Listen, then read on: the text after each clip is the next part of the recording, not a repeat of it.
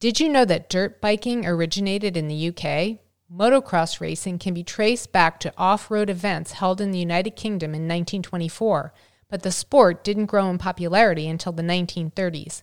We'll discuss this and other interesting facts about dirt bike racing with writer Michael James on this episode of The Curious Professor.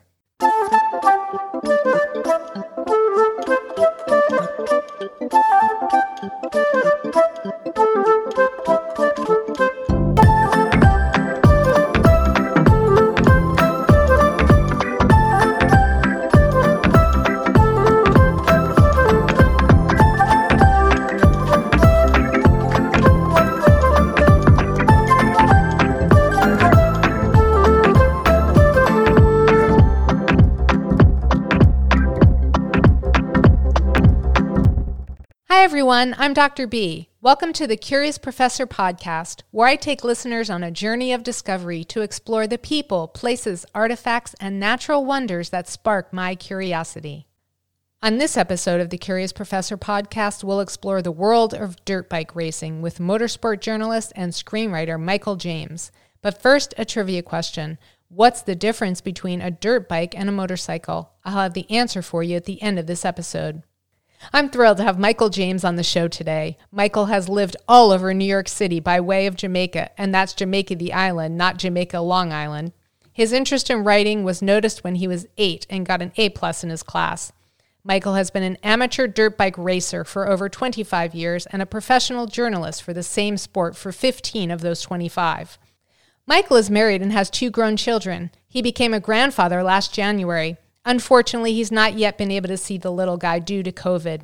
Michael is a state certified driving instructor and the survivor of two traumatic brain injuries as well as a male specific cancer. Michael is starting to believe he may be unkillable. Michael and I are both members of an online screenwriting community. When I found out about his unique background and how it helped shape his writing career, my curiosity was immediately piqued and I wanted to learn more. I hope this interview with Michael will spark your curiosity too. Welcome to the show, Michael. It's great to have you here. It's awesome to be here. I've been looking forward to this since we spoke about it. Let's get started with your time as a dirt bike racer. What got you interested in the sport? I've always been like a daredevil kind of kid. Um, you watch the movie Full Metal Jacket, where the Matthew Modine character is like, I want to be the first kid on my block to, to get a confirmed kill. Well, I was the first kid on my block to break the big wheel. you know, sitting down and pedaling wasn't enough for me. I would stand up on the back and go down this very steep hill in Wendell Park in Tarrytown, New York, and I would crash and just, you know, um, I was recently sharing an incident with a with a friend of mine about my cousin. Uh, his name is Roosevelt Vaughn, but his nickname was Dilly, and he actually was a, a track racing bicyclist for the Jamaica national team, and that's what actually was the initial inspiration for me to be a racer. Right, I hadn't in on what the mode of racing was, but there was an incident. I was sitting on the top tube. He was riding me to church uh, to meet my my mom and my dad, who I guess were already there, and we hit a patch of sand going down a hill. To me, it must have felt like a thousand miles an hour, and he freaked out. Oh my God, Mike, are you okay? Aunt Norma's gonna kill me. I jump up and say, let's do that again. So right there, I knew something wasn't, you know, not a normal guy. so you had that that risk taking and sense of adventure from a young age. All the time, and I think what kind of shaped the motorcycle as the uh, as the as the venue was a good friend of mine, Byron Weaver, and I'm going to make sure he sees this. His older brother Glenn gave me a ride on a mini bike in the back of uh, where we lived on Wendell Park, and it's literally like that moment where the world comes into focus, and I in my mind and my soul, like I want to do that forever. You know, the feeling of freedom and motion was just unbelievable. And um, I became the little kid who would be, you know, any motorcyclist riding by, I'd be hanging out the window giving the thumbs up. And if they noticed and waved back, oh my, I was in heaven. Like, he saw me. I'm gonna be like them one day. What do you think you loved most about being a dirt bike racer? I look at, I mean, this is from my perspective now, you know, God, 52 years after the fact. But um, I look at the this, the road bike riders as the like the long haul cowboys because cowboys were basically to transport cattle from one place to the other and they were just long haul you know and i consider the road riders that but the rodeo riders you were in a contained area and you're basically there to entertain people you know showing off your skill but you're entertaining people at the, at the core of what it is and i think that kind of a attracted me to, to, to racing, to competition. Um, I've always been athletic, and in instances, I've been an athlete because athlete is the dedication to training. Once I kind of got my foot in the door, basically to my friend Stephen Flo, he would drag me everywhere, you know. I had no money to buy a dirt bike, so I was the kid that lived in the magazines. And not to jump forward, but I believe how, what the magazines meant to me is what led to me becoming a journalist because I remember what that felt like not being there. And the magazine, like I was there through that, right? And I kind of wanted the next version of me, uh, whatever that kid is, to feel like he was there. Okay, when he finished reading the reporters, seeing the pictures and stuff. But you know, I had no motorcycle. I knew so much about it but I didn't know how to ride. And Steve Flo was like my godson, my best friend, my mentor. He dragged me all over New York State to watch him race, you know, and it's an amazing feeling when that's your friend in the lead and you're on the side of the things cheering because now people are looking at you that, wow, he knows that guy, you know? So Steve Flo was the inspiration, and uh, in in time, I eventually did what I saw him do, which was go up on the stage at the district awards banquet to collect like a championship trophy. So those trophies took a long time and a lot of work, a lot of money spent. But uh, if I had to do it over, I would absolutely do it again. And you mentioned that you also worked as a journalist for the sport. How did that come about? All races, whether it's two wheels, four wheels, street, dirt, or whatever, uh, we have what we call bench racing sessions. And to, to, to guys on your end, you'd call it the BS session. Okay. Because after the racing, after a beer or two, like in our stories, the tails got taller and taller than, you know, the more we talked about it, we got faster and faster than we actually were. And um, I, I had wanted to actually become a children's writer. And there was a famous school in Connecticut, the Connecticut School of Children's Writing. They're like the top place to go to. And everything I sent in, because it's kind of like a boot camp, but everything I sent in, like reject, reject, reject. And I'm like, dude, I know I'm a decent writer. Why am I sucking at this? You know? And one day, almost like synchronicity, the universe kind of uh, aligned to point me in the direction. I was reading an issue of Writer's Digest magazine. Okay, as a writer, you know what that is. Most people have only heard of Reader's Digest. Okay, and a sentence literally jumped off the page at me, doctor. Okay, it said, "Write what you know." And I'm sitting there like, well, what do I know? And then I realized I have a gazillion stories about these bench racing sessions, you know? Now, I wasn't looking to have the whole world read it, but there's a lot of people that do what I did that have gone through the heartache, the empty bank accounts, the broken bones, and all that stuff. They would find this stuff funny because that's my tribe, right? And again, things coincided. I wrote a story about my first motorcycle, like what it took to get there and how uh, I actually, uh, you know, was stalling the motorcycle in the parking lot of Hudson Valley Motorcycles. And um, in time, like jumping way forward, the owners of that place saw me lead a race from the drop of the gate to the checkered flag. So they literally saw me go from crawling to sprinting. But a good friend of mine, Walter Procanon, he Walter's like this P.T. Barnum kind of guy. If there's a way to make something happen, Walter will make it happen. If there's a way to get a buck out of it, Walter will squeeze that last nickel out of it.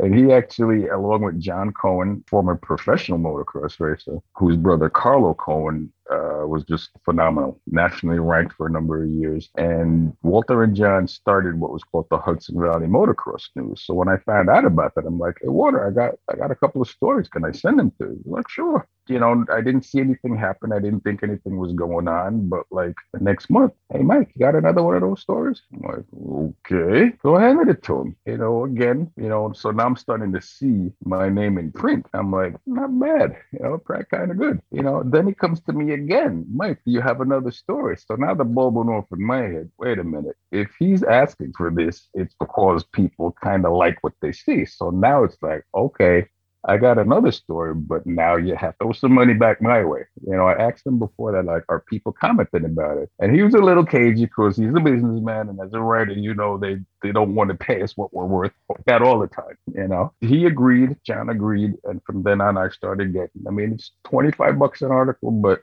as a new writer, it may have been a million because like I created something and something from my own hands. I got paid for that, you know, super cool. And as that progressed, uh, the paper got bigger. More and more people started reading. He started getting advertisers. So he was able to pay me even more as that paper got bigger. And uh, Walter, again, ever the promoter, and he's fantastic at that stuff. He actually coordinated with the promoters of a monster truck event at Wildwood, New Jersey. And he said, Mike, can you write an article that explains motocross to the monster truck people? And I wrote a smoking article, like from the beginning of the sport, where basically World War II fighter pilots, okay, serious type A adrenaline junkies. They don't have a war to fight. They're not in their P51. Like, what do we do? We need a thrill. They stripped off the lights off their uh, street bikes and started racing each other through towns, you know, on the sides of the road. Like you're looking on the highway. These guys were probably just bugging out, you know. Then another promoter somewhere in uh, France decided we can make something with this because people like to see that. Okay. That's where the term motocross comes from. It's basically French for motorcycle cross country, right? Motocross.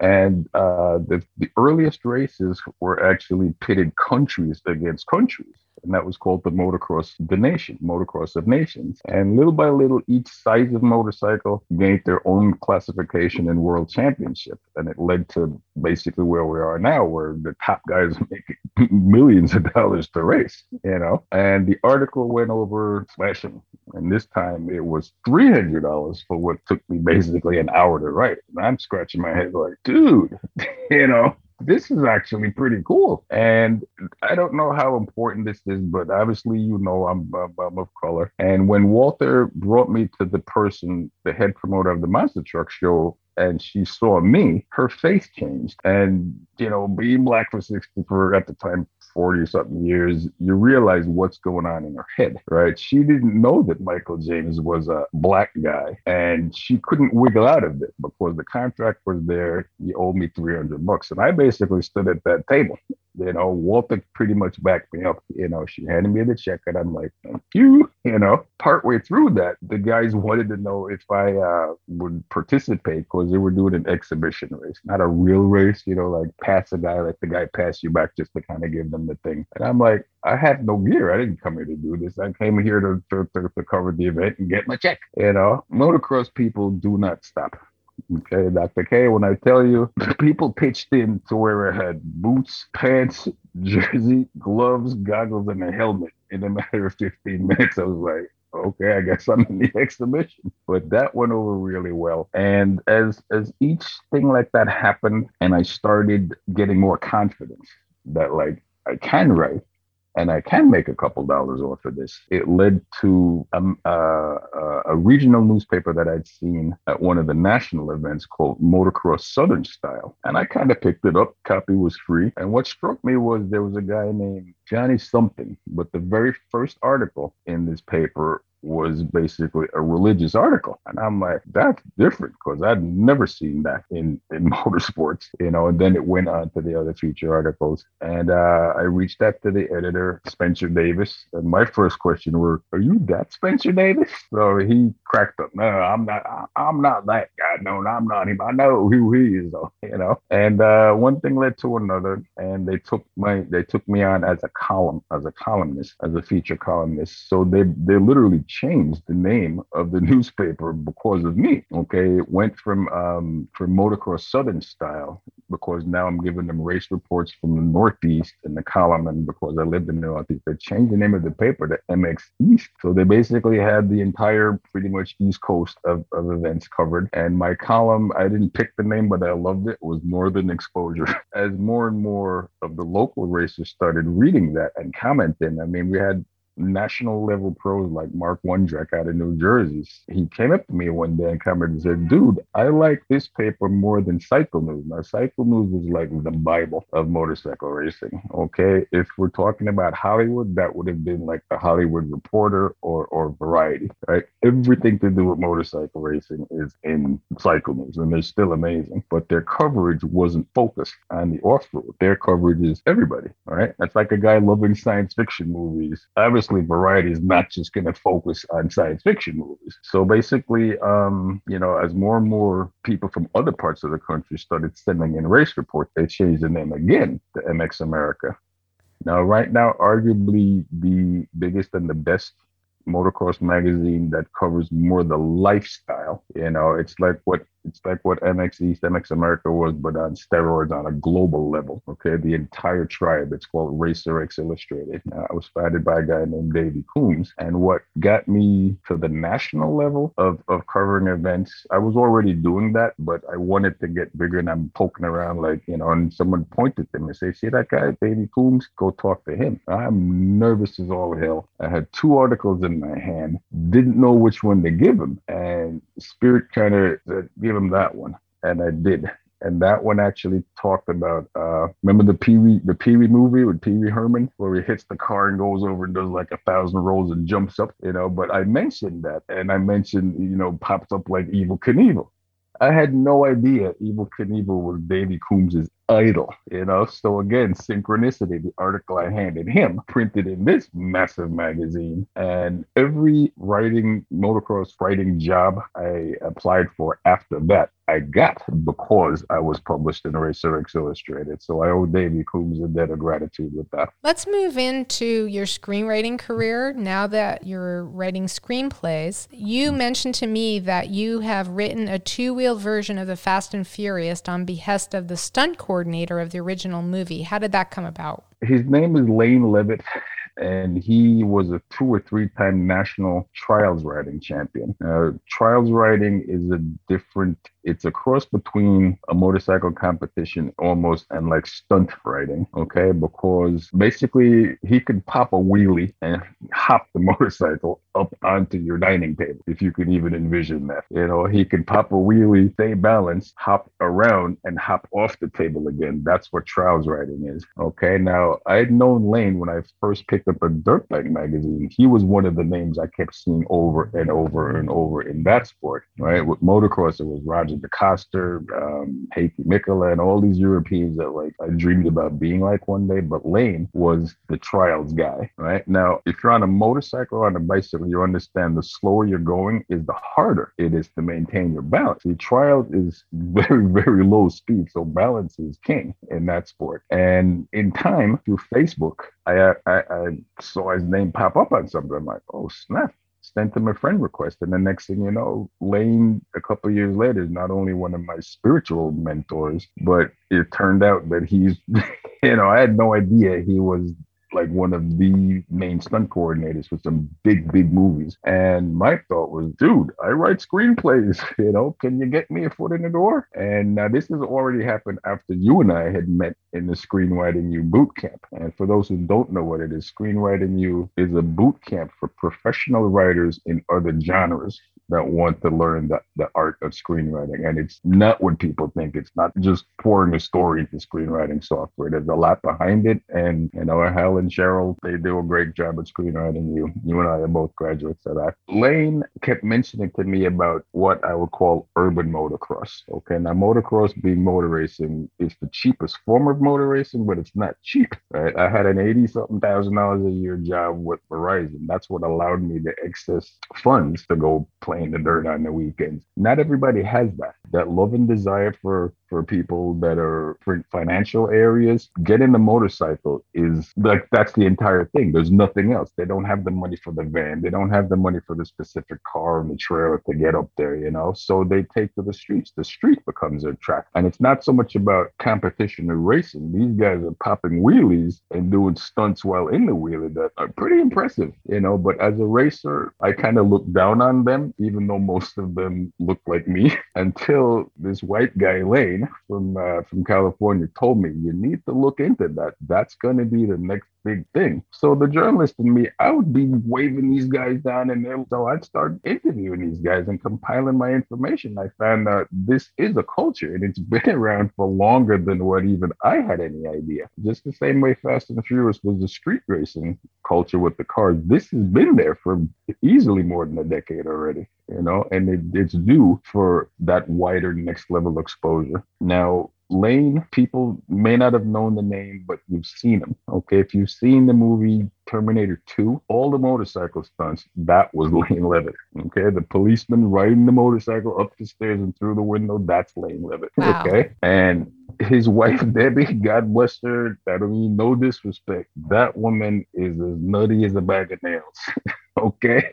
I mean that in a loving way. In the original Fast and Furious, the stunt where the little black Honda drove underneath the tractor trailer truck, that was not CGI, right? Debbie Evans Levitt drove that car under that moving tractor trailer. Now, when you think about how many things could have gone wrong, there's no amount of money in the world that could have gotten me to try that, you know, but she pulled it off. So, what's and, the title uh, of your script that you're working on? The title is a work in progress. Okay. Um, my original thought was Stunt X you know, X signifying the future and the unknown. You know, Lane is and I are still trying to work out what that is, but it, it really is about how, if you look at motocross racing and the urban motocross, it is a division. It's been black and Latino and Hispanic people doing the urban stuff, and it's the people that have a little more resources doing the racing. I was actually stuck partway through it, and then I realized uh, then the riots happened in Baltimore, and then the switch went on. This is what we need to do. Okay. Now, the theme of the movie is race relations, but ultimately, as you know, we have more in common than what separates us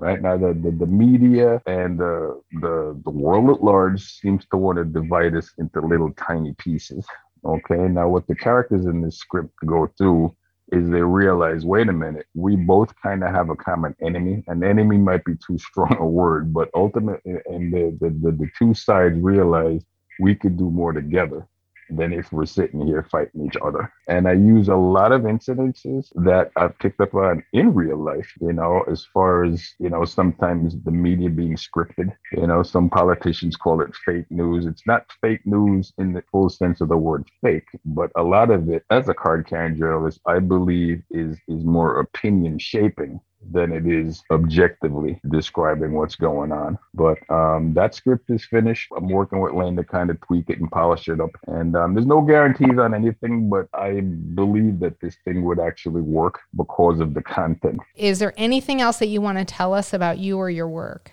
Right now my primary job when i'm not sick with other things is uh, i'm a am uh, a state certified driving instructor. I'm looking to start an online driver coaching school i guess you could call it. And um, based on the reactions that my students and the students parents have been giving me it turns out i'm actually really good at it. So that's one of the things. But as far as the project uh, i've been a driver for a wealthy guy in a couple of towns over. His name is francesco clark. And his story is amazing at 22 years old, he just got his dream job in the fashion industry. And if you're a swimmer, you understand that the ladders are are to be put on the far end. Okay, he dove into a pool where the ladder was actually on the shallow end and basically broke his neck. And through that process, he is both of his parents were doctors. They developed a line of skincare because I've seen plenty of motorcycle racers get injured, but you see them, they're injured, they disappear, they come back in and say, okay, they're good. They're not good. Working with Francesco, you see the day to day of what goes on with somebody with a uh, with a spinal cord injury. And unbeknownst to me and probably most people, your body doesn't sweat. Okay, below where the injury is, your body doesn't sweat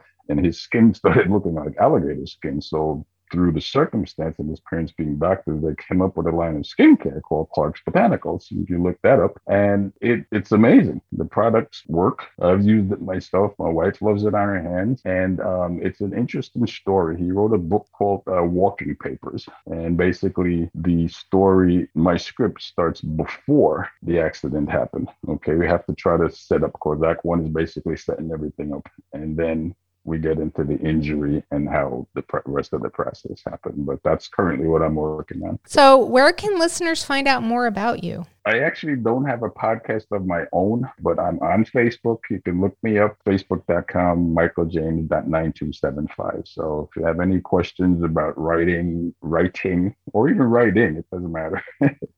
you know, yeah, or about this writing podcast. or riding. yep. And you're also on LinkedIn.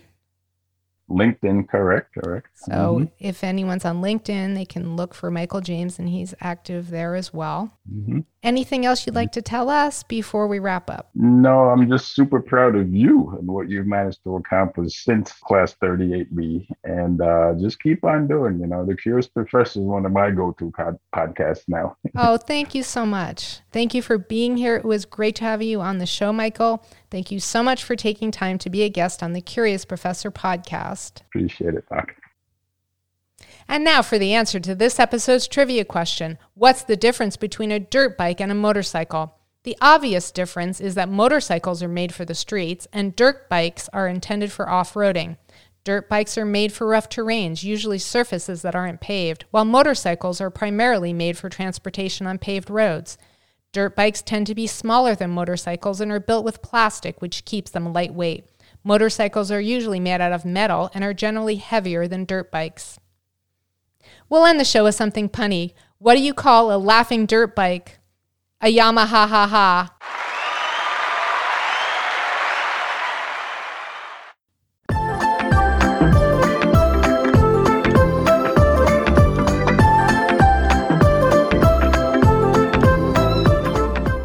Thank you for joining me for this episode of the Curious Professor podcast. If there's a person, place, artifact, or natural wonder that has sparked your curiosity and you'd like for me to feature it on the show, please let me know. My website is thecuriousprofessorpodcast.com. If you enjoyed the show, be sure to subscribe to the Curious Professor podcast wherever you listen to podcasts. And if you'd like to become part of my community of curiosity seekers, be sure to visit my website, thecuriousprofessorpodcast.com, and join Dr. B's Hive. Until next time, always be learning and be curious with Dr. B.